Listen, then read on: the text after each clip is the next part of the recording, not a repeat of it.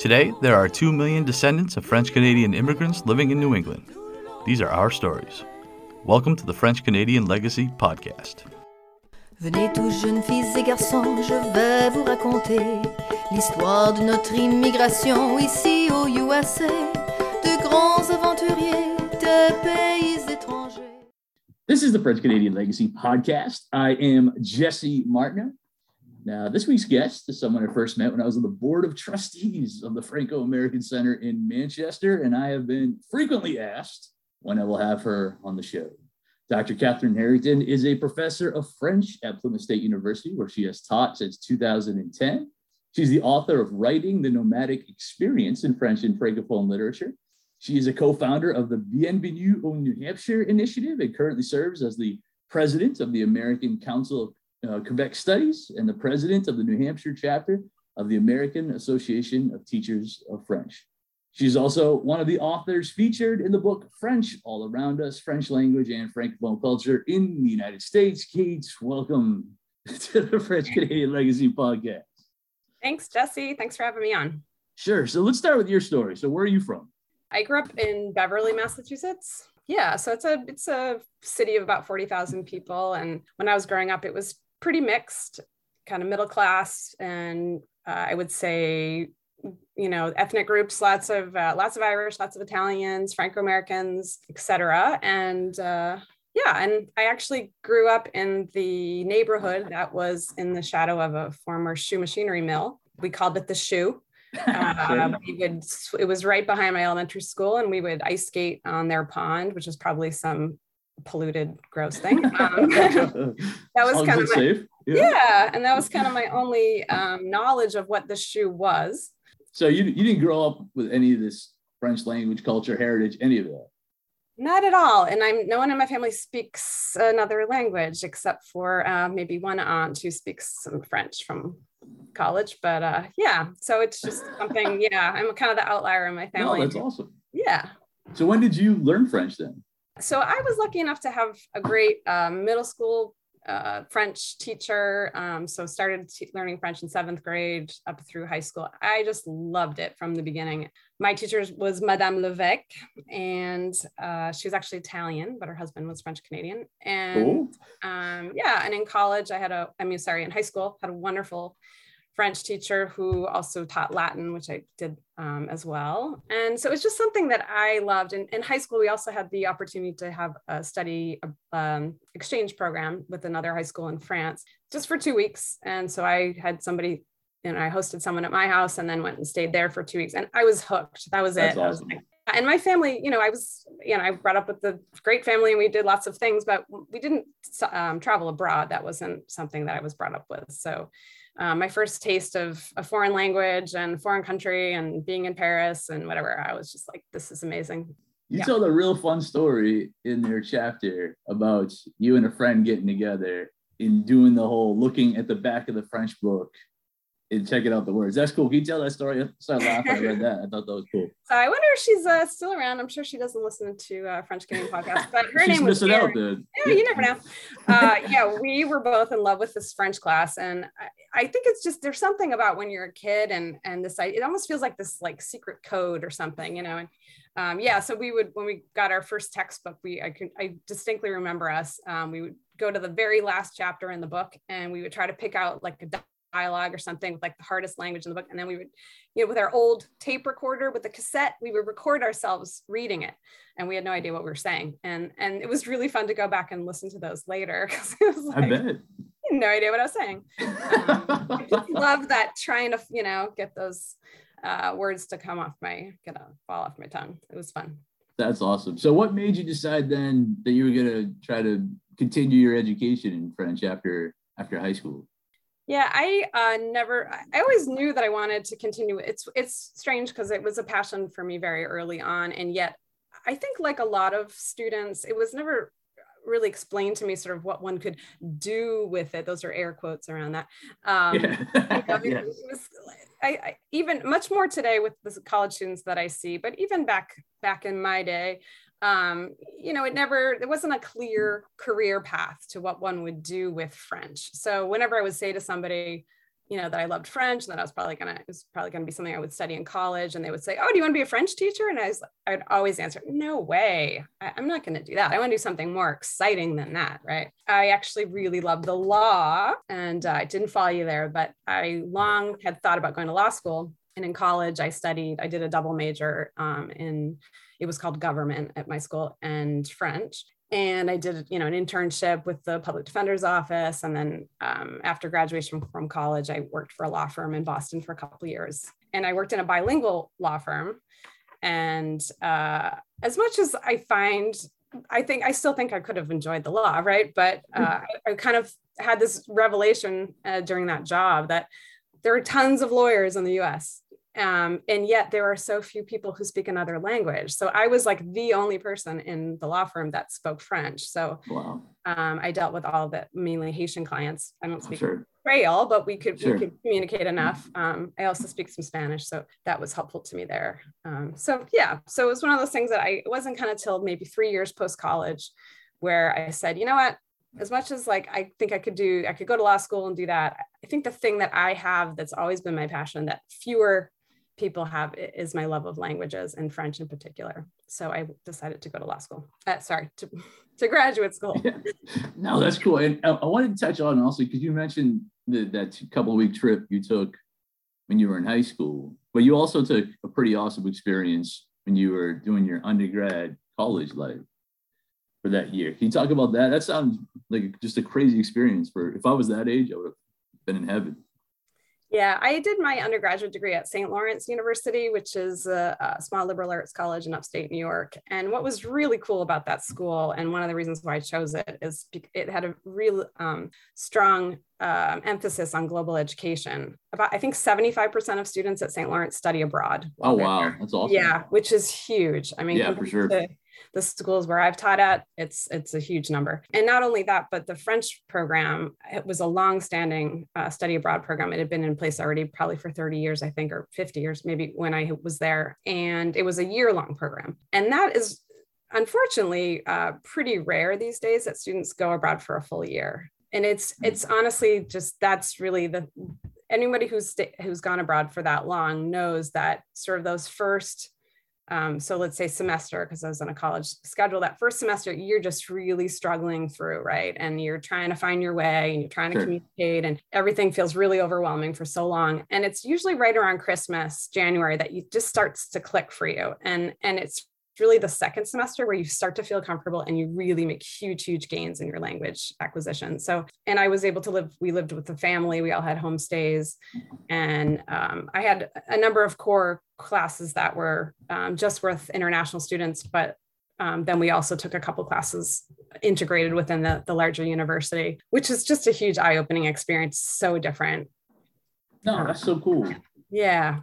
I'm pretty, I mean, I know it's fun because I did actually a semester in Ireland when I was in law school, and just being able to take classes along with people studying to be lawyers in Ireland, like you said, it was completely different. It's super neat. I can't even imagine with the whole other language trying to go to school with people in French. No, what what town were you in? I was in Rouen, which is in Normandy.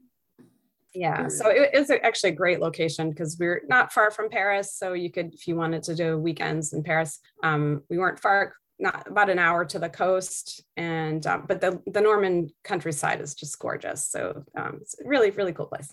Yeah i gotta i've told people before i took a uh, one of those viking river cruises once. My family did from paris out to normandy and back. Um, and that was my favorite stop. That town was amazing. It's like a medieval town. It, it was is. so so cool. Yeah super cool. And it was really um, not is one of the few cities it's pretty well um, preserved from you know so many places were bombed out in World War II, and, and Rouen is still pretty in pretty good shape. Yeah, no, it still has a lot of that old architecture. Yeah, super neat, very very cool. All right, so you decide then, you know, law's not going to happen. What was the next step then? You're like, you know what, I'm going down this road, pursuing this French. French is my real passion. Where'd you go from there?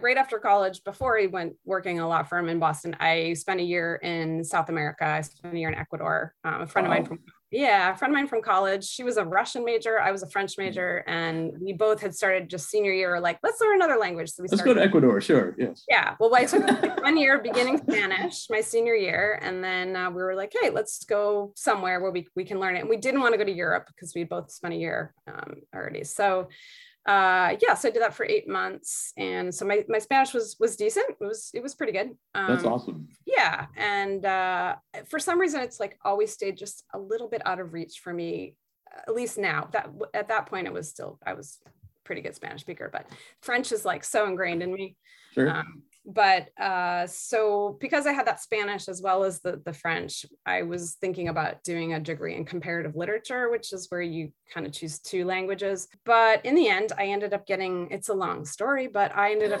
getting a scholar or like an, an offer to um, be a teaching assistant with that came with free tuition and a stipend.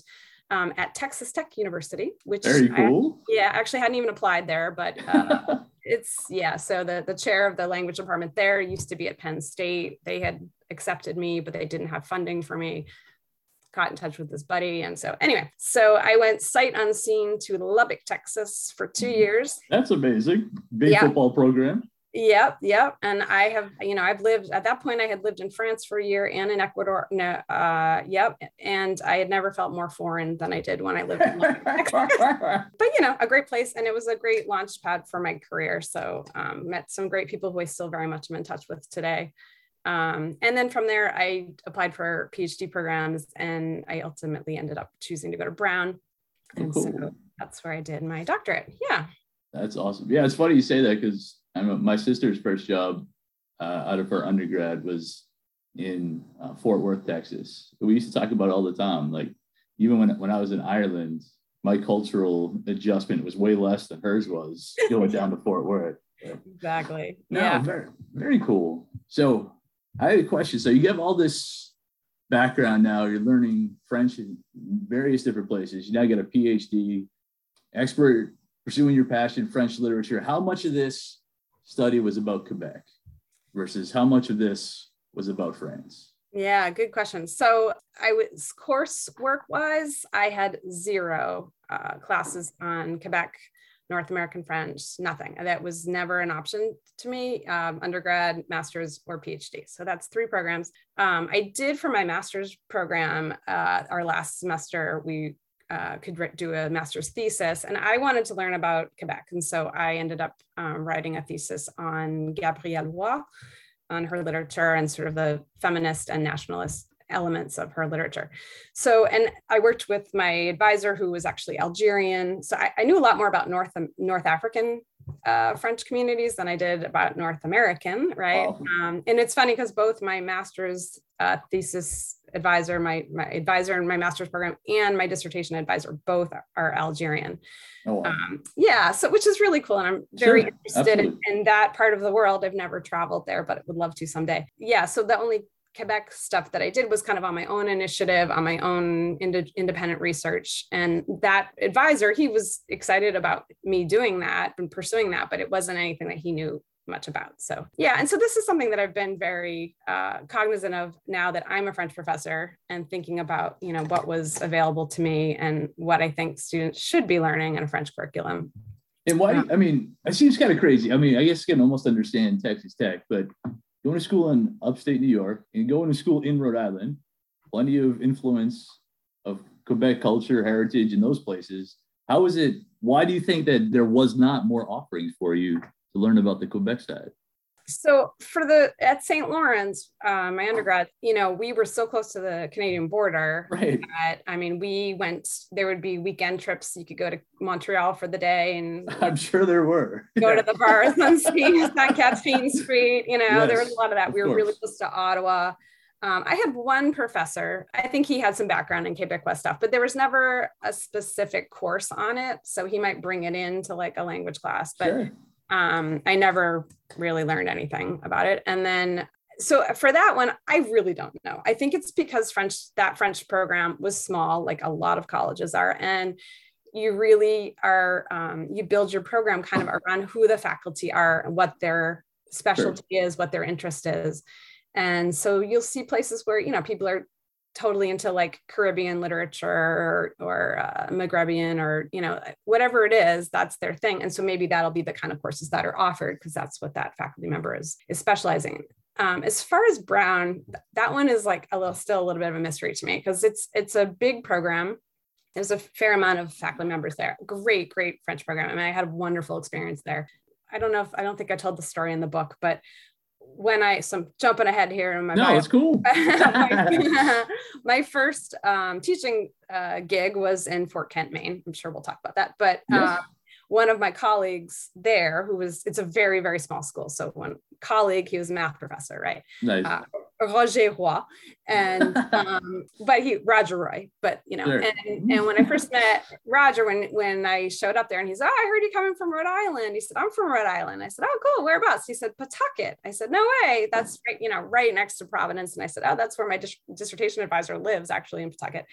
And um, he told me about how he grew up in a going to a, um, a French Canadian school, and you know there was a French Canadian parish, and he went to the parish school. It was a bilingual school, and he talked about how his parents made it very clear that he was not allowed to go to any of the Irish, you know, yeah. Friday, you know, Saturday night dances or whatever. That you know they needed to to bolster the French Canadian one. Absolutely. And so he lived in this, you know, in this very French, and he was uh, so when I was, uh, I don't know how old he is now, but mm, he might be close to 80 at this point.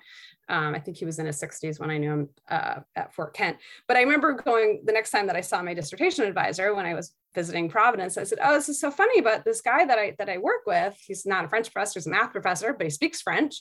Sure. Um, he grew up in Pawtucket and in, in this French Canadian environment, and he went to a French, you know, an immersion school and French parish.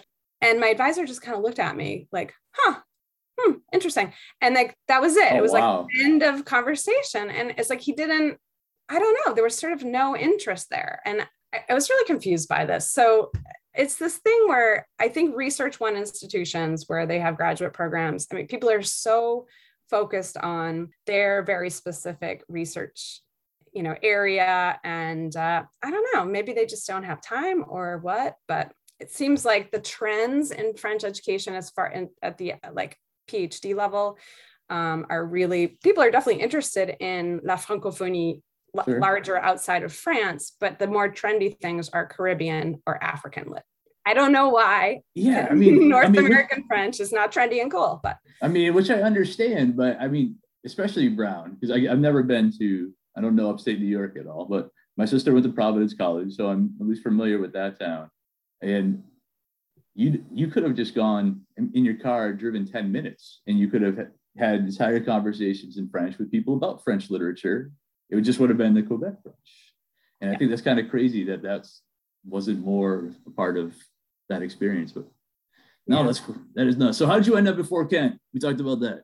Yeah. So, um, so unfortunately, although French is my passion and wanting to be a college French professor was the thing that I had decided I wanted to do, it's a very limited job market and uh, much more so now. Um, but even when I was finishing up, I was uh, 2004, uh, not a lot of jobs out there. And so, first round, first time around, I didn't get a job. Normally, there's like a cycle where you go to this Gotcha. conference and I had some interviews, but nothing came through. And then the Fort Kent job came up kind of after the cycle was over. And so I applied for it. And I remember reading the description of it with my husband. My husband's from France. And oh, cool. yeah, and he was like, wow, that sounds, they described it as a bilingual, bicultural community. And he was like, that's super cool. We need to, this is cool. Let's go for this. And, and so I was, this is something I knew nothing about. I- I Sure.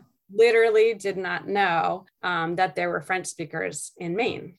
Anyway, so yeah, applied for that job and got it. And we decided to move up there and we lived there for six years.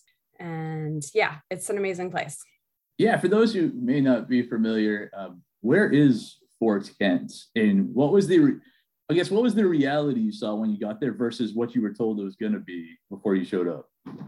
So I had very little understanding of anything. I mean, I had been to Portland, I had been to Boothbay Harbor, it- you know, I'd been to sort of coastal Maine. Um, and, uh, you know, Fort Kent is, you drive to Bangor, which is already pretty far. And then you get on Route 11 and you drive for three and a half hours north of Bangor, Maine. Yeah.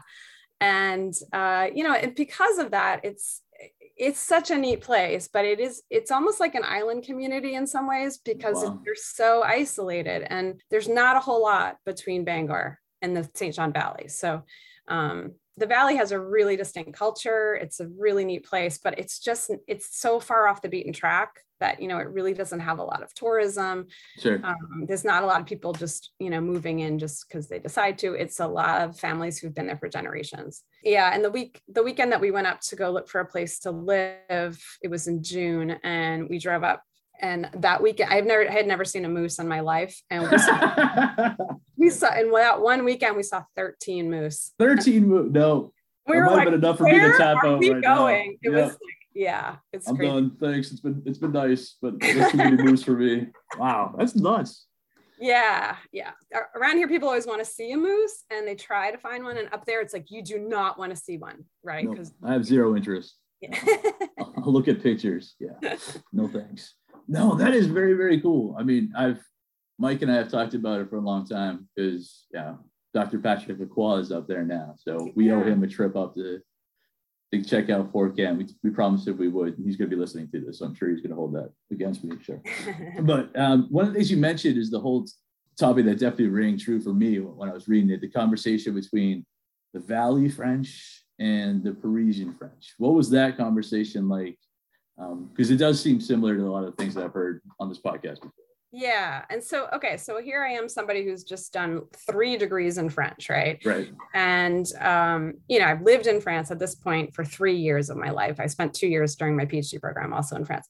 So, you know, consider myself a near native speaker of French. I go to sure. the. John Valley where I know that, you know, New Brunswick is just next door and Quebec is right next door to that. And sure. So I know that there's a Canadian influence there, but I didn't actually realize how many people in the town of Fort Kent are French speakers themselves. So I can remember walking around the campus for the first, not even just the campus, but we, we ended up buying a, a house there and, and people i you've never lived in a more friendly place in your oh, that's awesome oh I, I i always I just the first week we were there, we called them slow drive-bys. people would okay. like people knew like that there was a new couple moving into this house. And oh, so wow. people would like, drive by our street, slow down, and they would say, Welcome to Fort Kent, and they keep driving. And then literally probably within the first six months we lived there. We I felt like I knew everyone in the whole town. I mean, just That's cool. amazing. Yeah, a really, really neat place. And the fact that I was the French professor, I think that helps, right? Didn't hurt, sure. Yeah. yeah. People really wanted someone who was there to promote and support French. But when I would meet people, so either on campus or um, you know, neighbors or whatever, and and uh, people would tell me that they said, "Oh, you're the you're the French professor. They're like, oh yeah, I, am French too. I speak French. And then they'll say, oh, but you know, I, I speak Valley French. I don't speak. I'm not. I don't speak Parisian French. And I would always kind of be like, I don't speak Parisian French. I, right. I lived in Normandy and Lyon. I don't really have Parisian French, but okay. Um, and then my my husband is from France, and so then I would say, oh, you know, Pierre-Yves is French, and they'd say, oh, Français de France, and you know, so it's sure, like yeah. different, right? Everybody's got yeah. like their own different kind of roles. But I can remember the first day walking around the campus. I'd been hired, and I was getting like the real tour now that I wasn't just an interviewee, but I was, you know, need the people I needed to meet. And the registrar at the time Don Raymond. I think he's retired by now. Great guy. Um, he, I remember he was so friendly and so excited to meet me. And he went on and on and on and on to me in French. And I was just sitting there like, uh, I didn't really understand what he was saying. I sure. mean, spoke so quickly and his accent was unlike anything I had heard before. You know, similar to, to Quebec French, but like its own different kind of feel. And uh, I can remember thinking, oh my God, what have I gotten myself into? I'm a total fraud. You know, here I am thinking like I have a PhD in French and like I can't understand what this guy is saying. But you know, it didn't take long, right? It's one sure. of these things. And people say this all the time when I tell them that I, you know, teach a teach courses on Quebec or I'm bringing students to Quebec or whatever. And then they'll say, oh, you know, I guys have some high school French, but I went up to Canada. I couldn't understand a word they were saying, you know, sure. and uh, that's, that's now the thing that really gets to me. Right. Um, but it's really just a question of, of just training your ear. I mean, sure. if you were to go to Scotland, uh, like I would have a hard time understanding people for for a few days and then I then I'd figure it out. It's the same language, right? Yeah, I mean, it's kind of funny. We I, I had been to Scotland. My dad and my my uncle, we we had a, ran into a bartender from Glasgow. Had zero idea between the three of us what he was saying. Like he was definitely talking to us in English. We just none of us could understand. We literally just had a point to what we wanted because our communication was that. But no, I get that. But I'm curious now though, because I know when it, I even run into it here, and I become it's like even with family members where they talk about you know the French we spoke they spoke growing up versus the as you say Parisian French. A lot of times even amongst them, they've been told for so long that it's a lesser French that they almost see it that way. That like if somebody comes in speaking, and some obviously not everyone does, and my dad never bought into this, but there's plenty of people who do absolutely think that if somebody comes in speaking the Parisian French, that it's like a proper French. So is that similar, different? Is that the same thing you saw up there? Yeah, oh, for sure. There's almost like this inferiority complex when people hear that you're here to be the French teacher. And they also right. had often encountered French teachers from elsewhere who had this really strict way of teaching and wanted you to speak French in a specific way with a specific accent. I, I think that that's less so now, but definitely people have heard that. And, and I'll be honest, you know, any if you talk to a Quebecois person who's gone to France, they might say the same thing. They might have been mocked in the street for their Quebecois accent. I mean, it, it's it's pretty pathetic. Um, right. Yeah. So, I mean, to me, if somebody feels that their French is inferior, and if they got that from a French teacher, like that's just such a huge fail for French education. That's just so wrong. And you know, I think that things have changed a lot. We talk a lot about um, heritage language learners now. So, sure. you know, in, lots of languages, mostly Spanish, but we've got plenty of other languages in the US that, you know, with students in that, in that category. And these people are a resource. They're, they're, this is like a wonderful thing that we have in our country that we have people who have already coming to school with another language, with two languages, right? Right. So we really need to be supporting that and helping them develop that and, and becoming literate in that language if it's only a spoken language at home. I do think that we don't give teachers enough training on, on how to, to incorporate you know multiple kinds of backgrounds in the classroom. I think it was easier for people to just say, this is the way that we speak French. There's one way to do it. And, you know, it's kind of sad not to leave room for a diversity of, of, you know, expressions and accents and, you know. Yeah. Yeah, for sure. I mean, I've, I've told it before. Like when my parents were even here in Manchester, Manchester Central, they were told to sit, and them and all the other French Canadian kids were told to sit on one side of the classroom in their French class so that their French wouldn't pollute the others who are trying to learn the correct French. Wow. Yeah, yeah. yeah.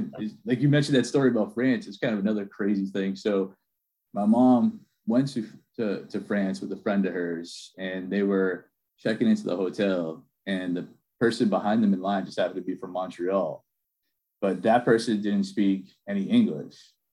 And the person from France pretended as though she could not, at least my mom thinks she was pretending, that she couldn't understand the person's French at all from Montreal. So she ref- so she refuses to talk to her in French. So what had to happen was that person, the person from France at the hotel desk, would speak to my mom in English my mom would then speak to this person from Montreal in French who talked to my mom back in the French who spoke in Montreal, who then spoke back in English. I mean, just an insane, I don't know. It seems kind of crazy to me. yeah. Pretty close minded if you really think that, you know, you couldn't make an effort to try to understand, you know. Yeah. yeah. No, absolutely. I do want to talk about a course that was mentioned in the chapter actually about French for heritage speakers. I think that's kind of cool. So, first of all, what is a French heritage speaker and what was this course about?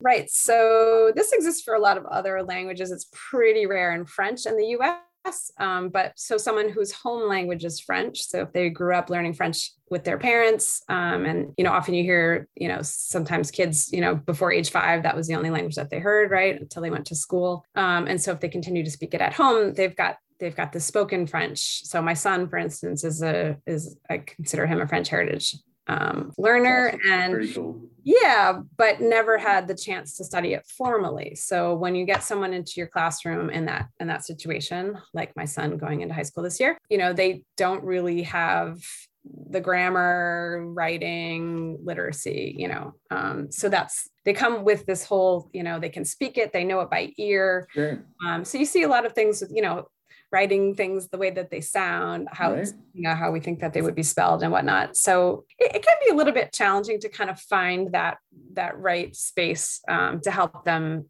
kind of build off of the great foundation that they have. And it can be overwhelming and intimidating for the other students in the room who are learning it as you know monolingual speakers. And so um, this you know kid walks in and he speaks French great, but then again these other students can conjugate verbs and they can write Right. Complete sentence and all that. So, um, in an ideal world, like um, when I was at Fort Kent, we were able to offer a class specific just to those students. And so, um, which is wonderful because from day one, you can speak entirely in French. And then little by little, you know, you, you work on, I did a lot through reading, small, reading short texts and having them kind of write, you know, um, summaries of things or giving presentations on things and, and trying to you know they they ended up having to sort of everyone kind of had their own path of what they the gaps that they needed to fill in with french.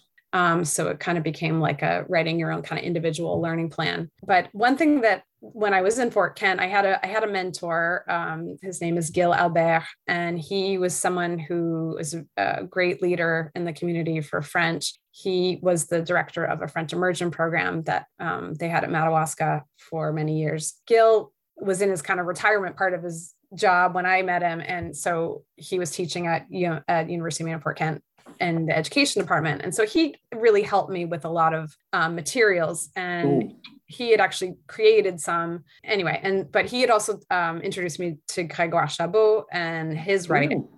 Yeah. Yeah. And so I met him pretty early on when I was, I think it was like my first year teaching. There was some sort of a Franco American conference. I think it was held at Colby, and there were different sort of artists and, you know, writers and whatnot. And so I met Greg then, and we continued to have a, you know, a friendship over the years. I, he's just one of my most favorite people in the world. Um, and his writing is fabulous. And he, um, so he, one of his books on Jacques Cartier Errant is, uh, I don't know if you know it. No. So, oh God, Jesse, you got to read it. So it's a it's a play that's written. Um, it's it's bilingual and it takes place in Manchester. And the idea is that Jacques Cartier uh, shows up in you know I think it was written in like the 80s, so maybe in like in 1970s Manchester, and he shows That's cool. and he thinks he's in Nouvelle France and he finds out that he's in New England, right? And so, and so it's a conversation between Jacques Cartier and some local mill workers who are at a bar in Manchester. That's awesome. And it's just fabulous. And so I, I would use that play often and we would read aloud. And um, what was so fun for the students is that, you know, it was written in a language the way that they spoke it and they could Sure. really understand it, right? So, and he ended up, um, Greg, Greg uh, ended up coming up with his troupe and doing because his um, mother was from Saint Agathe, which is in the north, uh, which is in the St. John Valley. Um, he grew up in Waterville, but so he loved to come up to the valley. Sure. And so he would come up with his theater troupe and um, put on some plays. And it's one of these things that would really speak to people who had this French at home. He really, you know, he spoke. He's someone who had like multiple registers of French, Sure. right? But Yeah. wrote on, you know, the French, the sort of spoken French that he grew up with. And um, and that was something that was really empowering, I think, for heritage speakers to be able to read something in a language that sounded familiar to them. That's so cool. It's fun. I, I remember before I went to Quebec, I remember thinking, how is it possible that you speak a language fluently and have no idea how to write it? Like that just did not make sense to me as a mono, you know, one language person. Like I didn't get it until I went up there, and all of a sudden, I, all these phrases that like my grandmother would say that I'd heard my entire life. When I saw them written, I had no idea what they were. Or if it came, it would have came time to write it. I have no idea how you write imitate Z. I have no clue how to write any of that Right. but, but yeah, it's, it was kind of, I mean, it's just a tiny slip, but at least I, I understood how that could possibly happen. But yeah. no, it's it's fun cool. when people can finally figure out how to connect those dots. Right. yeah, it's, I'm glad you mentioned Gregoire Chabot. That's cool. We, we had, I talked to him quite a few times. We just never got the schedule where we could have Ah. him on the podcast. It was a bummer, but super, super interesting guy. Just, I mean, we just talk it, he was hilarious just to chat with. He was hilarious. a super funny guy. So yeah. warm and so wonderful. Yeah. Yeah. He's at least I, at least I get started the podcast early enough to be able to meet him. So that was cool. I, that I definitely appreciate it. But how'd you end up then leaving Fort Kent? How do we end up in New Hampshire? What happened there? right. So we were in Fort Kent for six years. Um, I just, you know, it's one of those places that will always hold such a special place in my heart. It's um, people are amazing. We've kept a lot of friends from there. Um, both of our children were born there. Yeah. Um, and so, but you know, it was my parents we're living in Massachusetts still in Beverly, but um, have now retired and up in New Hampshire. And it was an eight hour drive to see family. And yeah. already my husband's family's, you know, on another continent. So sure. it just, it became really tough um, once we had little kids and we kind of wanted to be able to see family more frequently. So a position came open um, i actually didn't like go on a big job search but i just sure. happened to see that there was a french position open at the at uh, plymouth state university which happens to be 12 miles from where my parents had built their retirement home. Very nice so i applied for it and uh, and and got it. So yeah so that was in 2010 we moved here. And what does the french program look like at Plymouth State University. Plymouth is a small regional comprehensive public university. Sure. And uh, we've got about 4,000 undergraduate students. When I started here, we had a Department of Languages and Linguistics. Um, I was, I replaced the one and only French professor. There were, um, at the time, there were three full time Spanish professors okay. um, and a professor of um, linguistics and TESOL, the teaching of English to speakers of other languages. And then we had some um, part time teachers who taught uh, Mandarin, sign language, Italian, German.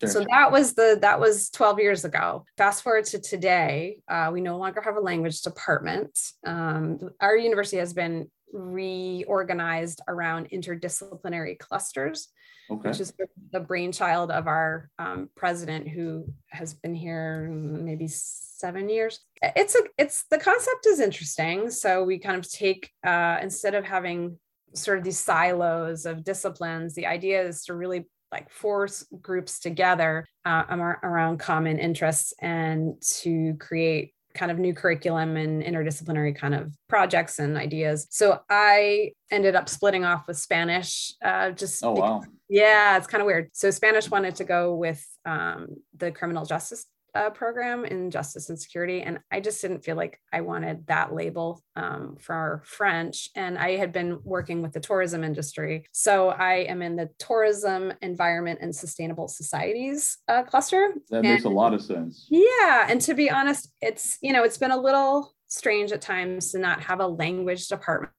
um, I'm still very close with it. Right now, there's just one other Spanish professor left, um, and he and I work. We work well together on a number of different things. But but I have really made inroads with other disciplines such as anthropology and geography and environmental studies and um, sociology and political science. And so sure.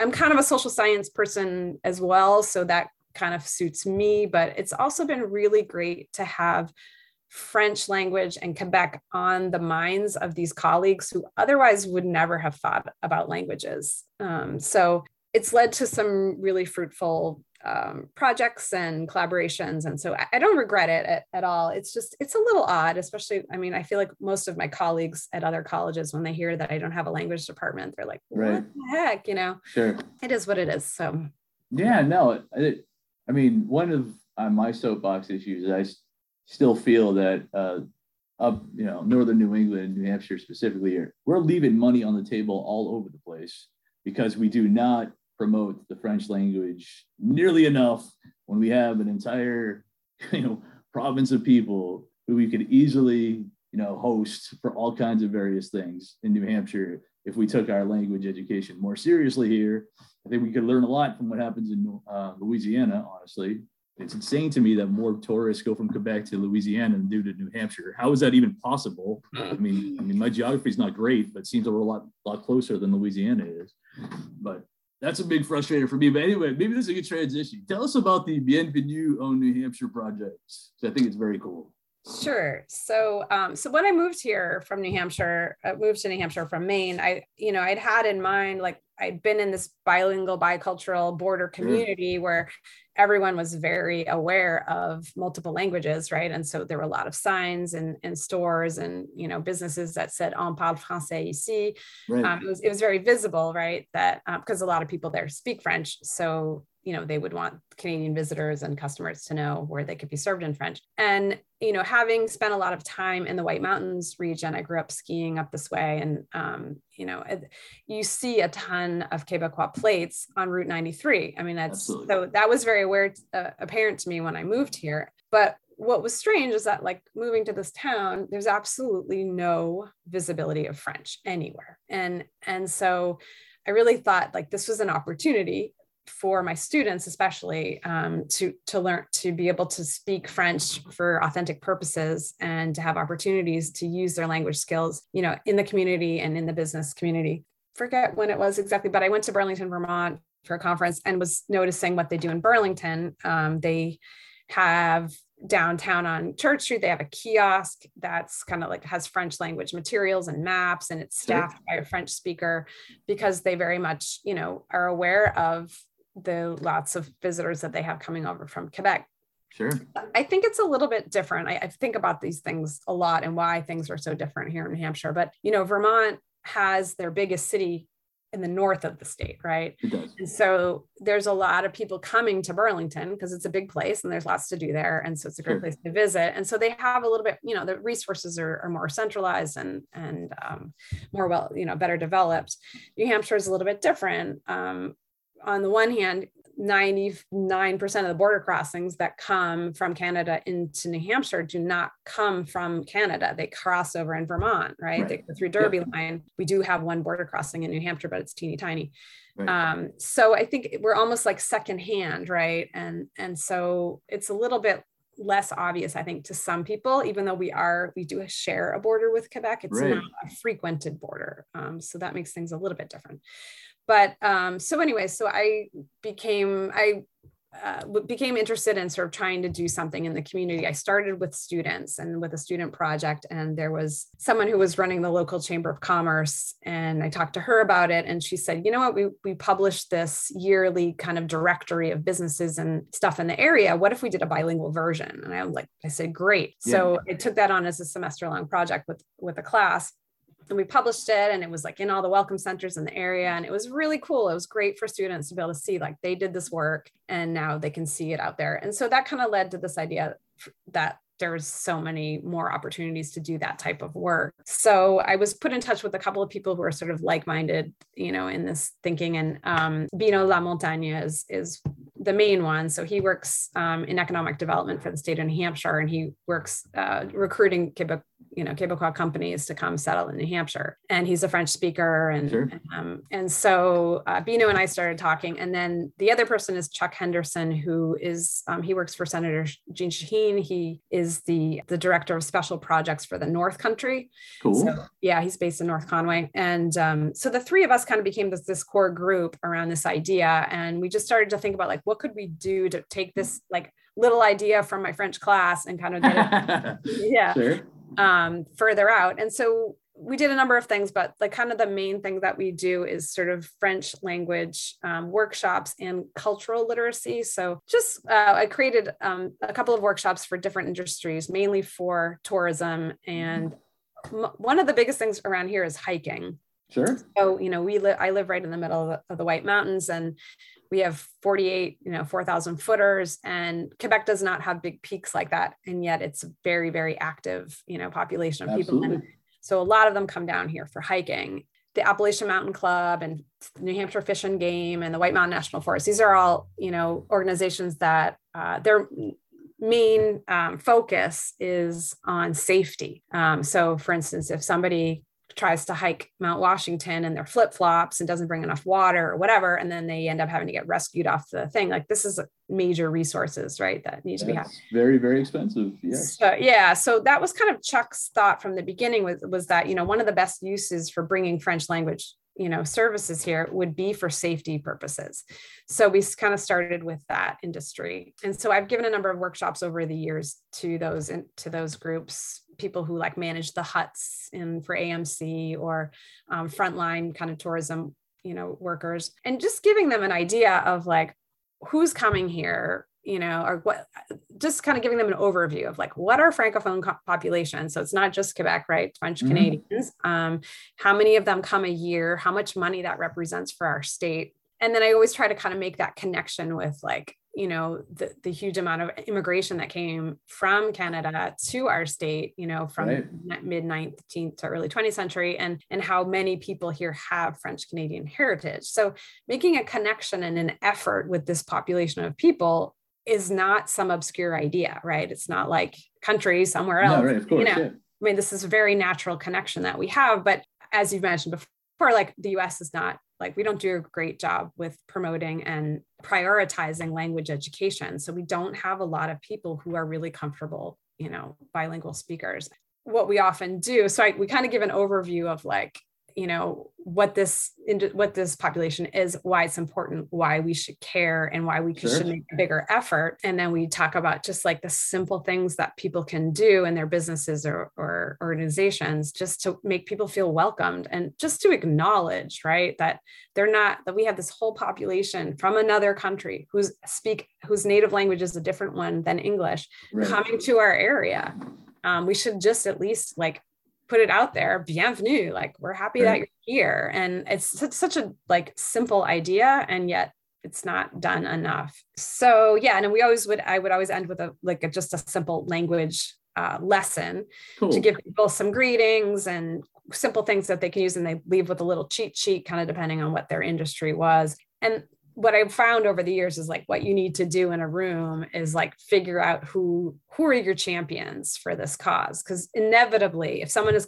signing up to come to a workshop about French language for tourism they probably have some connection to that either they studied it in high school right. they, they have a meme from you know Canadian like and and inevitably we would find someone in the room and say yeah you know i have french canadian heritage or i studied french or whatever. And so it's like enabling and empowering those people to say you know what? Then you should be the one in your organization that wears a little pin that says je parle français or sure. you're the one who greets people. So um, yeah so that's about about the gist of it. No and i think that's so cool. I mean for me it's always been frustrating because i mean you, you mentioned you have to go through you know vermont most people go through vermont but I mean, I could leave here being my house being, I don't know, Sherbrooke in three hours, or I, I would leave Quebec City even like seven in the morning. I'd be home in time for lunch. Like we're still very, very close. I, and I always think we got 100 million hotels going up in Manchester right now. We got new restaurants opening all the time down here. If we just had an option where we could tell these, you know, the, the our friends up north of the border that if you come to this hotel, there will be somebody there who can talk to you in French. If you show up at this bar, there will be somebody there who could talk to you in French. I think that would go such a long way. And I think we're just missing an opportunity to do. I, I mean, again, I'm on my soapbox, but I dealt cards at a casino at the Seacoast once. And just the difference it made when I'm counting out their blackjack to them in French numbers was huge. Like I can't even like if we just could. That doesn't seem like a giant sacrifice to me to have a couple places that could do that, considering we have 100 million options down here in Manchester. Yeah, yeah. It, I, will be honest, having worked in like the tourism industry, it, I realize uh, there are a lot of it's complicated, right? So sure. it's an industry where there's a ton of turnover employee wise. Sure. So you've got that. We had a grant with the Northern Borders Regional Commission that allowed us to, to have staff, and we um, we created we did a ton of translations for like 36 different dis- distinct businesses for in 11 different towns we were working just in the northern three counties coos grafton and sullivan but even like all the time that you spend putting into a translation of a menu for instance yeah. it's like i mean it's the, the minute somebody wants to update their menu what are they going to do if they have nobody on their staff who speaks french to do that work right sure. um, stuff just stuff changes so quickly yeah. and so but i think what you're saying you know is like to even just and that's where we have like we have these stickers that you can put like window clings that, that say bienvenue you know mm-hmm. whatever and i think just having some sort of visible symbol and then if there's someone in, in that business that can speak some french that seems to be just you know like such a no-brainer of an idea and i think that's simple enough to do um, some things that require a lot of resources are hard to keep up with so we feel like a lot of the projects that we did we were really proud of them at the time and then they just sort of like if you're not updating things all the time, then they they become sure. obsolete. Yeah, no, I get it. I guess I don't know. I, I don't know this industry, but it just seems to me that if you're gonna have, you know, we there's like four hotels within walking distance of where I'm talking to you right now that were built since COVID started. Wow. In Manchester. And there's new stuff going up all the time. And if only just there's one place that just offered that one service, I think it would be huge. I think just yeah. an opportunity, but yeah, yeah. I agree. I mean, I would love for New Hampshire to see itself as a border state, right. you know, and that that this is a resource that we have that other states don't have. And, you know, all right, I think we're on the same page there. I do want to back up though, because I did mention a couple things in your bio that I want to talk about. Writing the nomadic experience in French and Francophone literature. What, what is this about? Um, so this is a book that I published based on my dissertation research. Um, so I wanted to, I ended up uh, becoming really when I was I wanted to work on contemporary literature. And although you know I really like French writers, the, the people that I was sort of drawn to were writers who are shared between more than one country and more than one language. Oh, oh, you can kind of yeah, sure, that works. Yeah. Personal connection there. um, the first one that kind of got me on that was uh, his name is um, Le Clézio is his last name JMG Le Clézio, and he's a very very prolific writer. He won the Nobel Prize in Literature like maybe 2010 or so.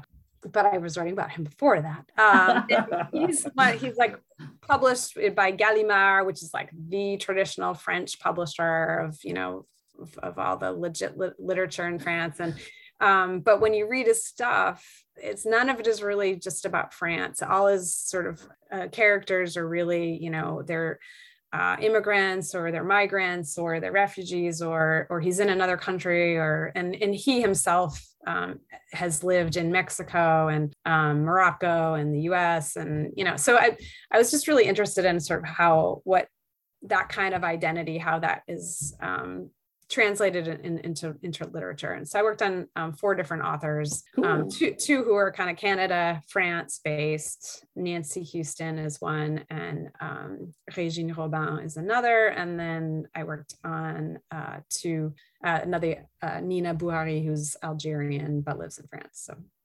All right, yeah. very very cool. Definitely different. That's awesome. All right, what then? What is the American Council of Quebec Studies? really, this going, organization? Going through my CV, aren't you? I have to. I got to make sure that I check some of these boxes. Just cover all bases. Well, I, th- I find it pretty interesting. Like these are definitely things that I did not know about. Cool. I mean, I'm from Manchester. My parents grew up speaking French in the house. I've been doing this podcast for a couple of years, but it was in the within the past probably two months that I even realized this organization was a thing. So what what is this organization? The ACQS is um, an academic organization that um, it's sort of the one. There's a couple of organizations in the U.S. that are so there's ACSUS, which is for Canadian studies in the U.S., and then ACQS is Quebec studies in the U.S. So it's um, it brings together academics um, both from the US and Canada and, and some outside as well, but who um, specialize in, in Quebecois, um, either literature, linguistics, history, um, social sciences, politics, things like that. Um, and we run a biennial conference, and uh, we generally have about maybe 100 120 or so scholars, I would say, who, who attend these conferences. Yeah. So um, it's a, just a wonderful group of people, very, very supportive. And I originally got, was introduced to it by a colleague, Mark Richard, who um, he was a colleague sure. of mine at Fort Kent. Um, and he has been a member for a long time. And he and I both are on the board now and, and have been for a while. So um, yeah, it's just it's uh, it's a wonderful group. Susan Pinette has um, been on the board as well, and nice. you know lots of the people. So it's uh, yeah, it's, very cool. The New Hampshire chapter of the American Association Teachers of French. What do what do you guys do here? The AATF is the national organization for teachers of French, and um, each state or region has its own chapter. So New Hampshire has its own chapter. And I was involved in AATF when I lived in Maine, and then when I came to New Hampshire, you know, wanted to check out what was going on here. And uh, as as as it goes with a lot of these small kind of uh, volunteer organizations they were like desperately needing uh, board members or officers so Sure. I very quickly became president uh, without, you know, wasn't necessarily part of the plan, but it happened, and and I'm still president now, eight years later.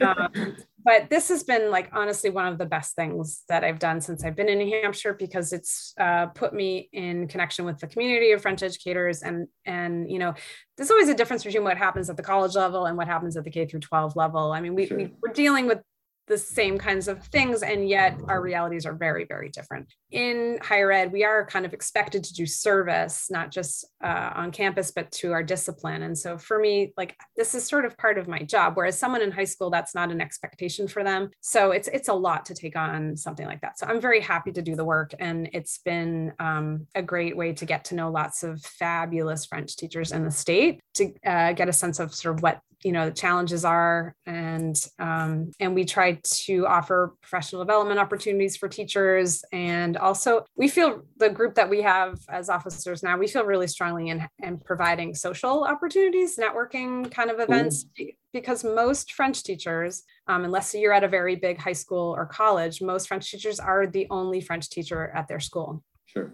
And you really need to be around your people right? You need to, i mean obviously the internet today you know there's a fabulous facebook group the french teachers in the us facebook page is like phenomenal for getting ideas for things to teach and what's going on in the french speaking world but um, but you really need to talk to your colleagues right and and to be able to share your you know challenges and frustrations sure. and, and sure. joys and successes and all of that so sort of the thing we're most proud of that we created with the AATF New Hampshire is we started an immersion program for teachers.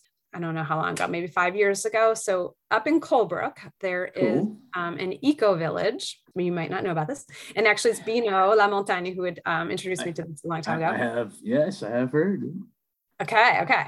So um, they are fabulous. It's a group of Quebecois it's a community of, of Quebecois who they have one eco village up in Quebec, and then they uh, opened a second one, and they chose Colebrook. They uh, opened up their their um, place to us as a group and hosted us for. We did some. We, we made a weekend out of it where we'd have um, workshops and um, so they have an, an, organic farm. So we learned you know, about the shiitake, you know, uh, growing, and they um, we would pick berries, and uh, they would give us a cooking lesson, and we would, you know, have all organic foods, and um, but it's all French, awesome. all French speakers. So it's really fun, um, fun place to have an event. Plus, it's right next to the border, so we would go across to Coaticook and and have dinner, or go to Ooh. the Foresta Lumina if you've never been to that. It's really cool. No so that's been a really really amazing uh, event and we've run it every um, in, in, september the weekend after labor day because it's like the kickoff to the school year for teachers. So oh, sure. time to connect and come up with ideas and we would offer one um, one workshop with something kind of teaching related.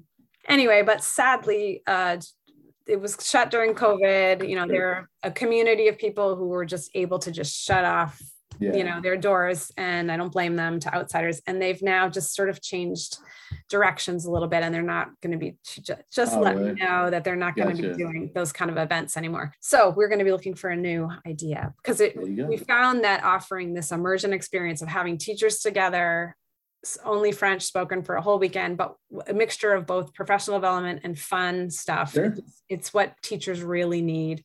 Imagine, um, yeah. And it really helped us learn, you know, what's going on in schools and what people need. No, that's very cool. I know I'm gonna have to. My mom's gonna be teaching French. I think for the first time. Really? long time. I mean, maybe no, it might be the first time ever. She's been teaching for history for like 40 years, but her school is offering French next year, so she's gonna no way French class. She's pretty hype about it. So I'll have to make sure that we'll invite her. Yes. Make sure she knows about this. All right. So this has been awesome. Very fun conversation, but we cannot end this conversation without the super important topic, something I know you spent a ton of time thinking about, something you wrote about in your book, and that's the future of the French language here in New Hampshire. You talked about some of the factors that may determine the future of the language in New Hampshire. Can you just talk about what your thoughts are on that? Okay, well, this is important to talk about, and yet it's not going to be the most optimistic part of this conversation. Fair enough. Um, yeah. So, I mean, what's frustrating to me is that you know we we know research shows that the best time to learn a language is as young as you can possibly get them, right? And sure. so yep. um, elementary schools ideally should be offering language. Um, there are very few public schools in New Hampshire who offer uh, a language at the elementary school level. And if they do, it's mm, most often Spanish. Um, we, in my school district, we there was one school that offered French uh, at the elementary school level, and they when that teacher retired, they ended up hiring a Spanish teacher. I think oh. because that was the, I don't, I think that they put an ad out for French or Spanish, and that's what they found. So um, there's a couple things going on. One is that um, we, there's sort of this message out there um, at the college level that maybe you know majoring in a language is not useful and so since I've been at Plymouth State, we no longer have a teaching certification option in languages. We didn't uh, when I arrived in 2010. Sure. Um, and so we at that time we had a French major, but there was no clear career path um, for majors. So it was one of those things that was hard. A lot of students double majored, sure. um, but we always had pretty low numbers uh, for French majors. And and I do really think it's you know again, although whenever someone asks me, what can you do with a French degree? I'll say you can do anything with it. I mean, it's right. really, it's like a plus, an asset in any field, right? This is really true. And I really believe it. More than I could do with my history degree, I'll tell you that.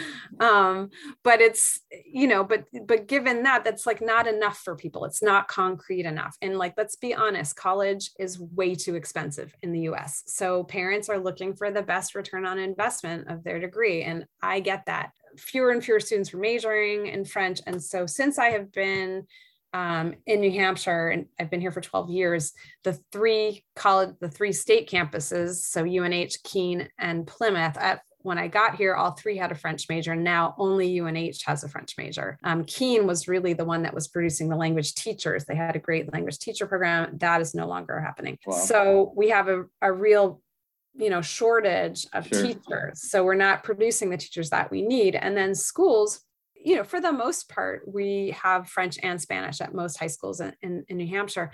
But what happens is that if someone retires or leaves, um, they have, if they often will, will eliminate the program. And we've seen this happen multiple times since I've been here. And that's partly from a, from, um, you know, a lack of, of qualified candidates for jobs, but it's also that, you know, some of these schools, the, the demographics are going down, the numbers are going down. And so they can't schools don't feel like they can support more than one language. And so sometimes they'll just have Spanish. So to me, this is just such an incredible shame. I mean, sure. we are a state where it doesn't get more obvious the you know what a practical application of, of, french is you know i would just love for northern new england to see itself as the place where i feel like every student in the state should have the opportunity to learn french and it should be from a young age unfortunately new hampshire does not have a graduation high school graduation requirement for language I don't know if you're aware of this. I did. Not. No. Very few um, states in the country do not have this. So, I mean, generally, I, I went you know to school in, in massachusetts and you have to have two two years of a language to graduate from high school. This is not a requirement in new hampshire. The schools can this is something that, that they can forego. So sure. yeah so that's a big problem. I've been just you know it, it makes me really sad to know. I uh, like teachers in general are just ha- you know faced with so much right now. This is a really really difficult time to be in education at all levels um, and so when you don't have a support group, when you don't have a language sure. department that backs you up, when you're seen as sort of the special, which is like the extra thing, right. you know, it's always the first thing to go. Um, and a lot of elementary schools, such as the one that my children attend and have attended, uh, they have Spanish in school, but it's, you know, they say that they started in kindergarten, but it's like 20 minutes a week this is not an authentic commitment to language education. It's like, sure, we're introducing it, they have some exposure to it, but they're not going to become speakers of a language if you have to every week, you know, no one has retained anything from what you done last week, right? Right. So yeah, so now I'm on my soapbox, but no, this, is, this is important soapbox. Yeah. So, so what do we do? Yeah, what do we do? So you mentioned before about this idea of like this whole population of French speakers just north of us. So I actually had had a conversation with Frank Edelblut, our Commissioner of Education, at one Very point. Nice. He talked yeah. about the uh, about another problem. He talked about how in Coos County, students who are on sports teams have to travel like three hours south to go to a basketball game. You know, for those who don't know, Coos County is the extreme north of New Hampshire. Exactly and they whereas they could be you know imagine a world where you could play basketball with somebody who lived just 20 minutes away but you had to cross an international border to get there right Sure. yeah and i mean i just oh, i would just love the idea of having every student have the opportunity to study french Yeah. and, and for our schools to be connected with schools in Quebec, right? So when I, I do a lot of hiking and I'm whenever I'm hiking, I love to kind of pay attention to license plates and whatnot. Yeah. And I was hiking Lafayette one day, which Lafayette is the most popular one for for French Canadians for various reasons, right? Makes it's got a great it's got a great name, but it's also right on the highway. Like you get off 93 and like a parking lot's right there. Um, and it's a spectacular hike. But we were hiking up it and um, we came across a school group of French Canadians. And I was like, whoa, where are you guys from? What are you doing here? Whatever. And they were from Sherbrooke. Yeah. And she told me that every year that middle school sends school groups. So they send the seventh, the seventh graders every year hike Lafayette and the eighth graders hike Washington every year That's awesome. Very and I said, "Oh, do you do you hook up with a school while you're here and meet other kids your age?" That you know, and she kind of she said, "No." She said, "Well, we don't we don't think there are that many middle schools that that study French anyway." And I Oh, just wow. thought, "Whoa! Like people are here. They're coming to New Hampshire. Right. Like they know what's cool about being here, and yet we're missing these cultural opportunities, right?" yeah. So yeah from having sent you know student college students abroad you know when they go to france it's like a really cool experience and whatever but when they go to quebec they end up being able to keep friends there and go back for weekends the next year. Like it's a, it's a much more sort of fruitful Sure. um, connection in, in a lot of ways. So and i don't know why that doesn't happen more often but, but it, it really doesn't. Yeah, I guess that, and that's big time part of my frustration is I think we see sometimes uh, these this language, especially the French language programs, cut for budget reasons. I just can't think of how short sighted that is. Long term potential lost because of stuff like that. It frustrates me for sure. Yeah, no, that is kind of a bummer way to. end. no, I mean, it's really important. This has been a very, very interesting conversation. So I'm very glad we were finally able to get you on the podcast. Again, talking to you, Dr. Kate Harrington. Thank you so much for, for accepting my invitation to be on the French Canadian Legacy. Thank you. thanks jesse it's been an honor to be on the podcast Now our fathers look at us and sigh with despair to think that everything they love we simply do not share. But the spirit never dies, our culture will survive. Each of us must choose how much to keep alive. Of us must choose how much to keep alive. Special thanks to Josée Vachon for providing the music. You can find more about her at joseevachon.com. This podcast was produced and edited by Mike Campbell. If you have any questions or comments, please email us at fclpodcast at gmail.com. You can also follow us on Facebook, Twitter, and Instagram at FCL Podcast for more information about the topics discussed. If you enjoyed the show, please subscribe and leave us a review on iTunes or wherever you listen to this episode. Malheureux.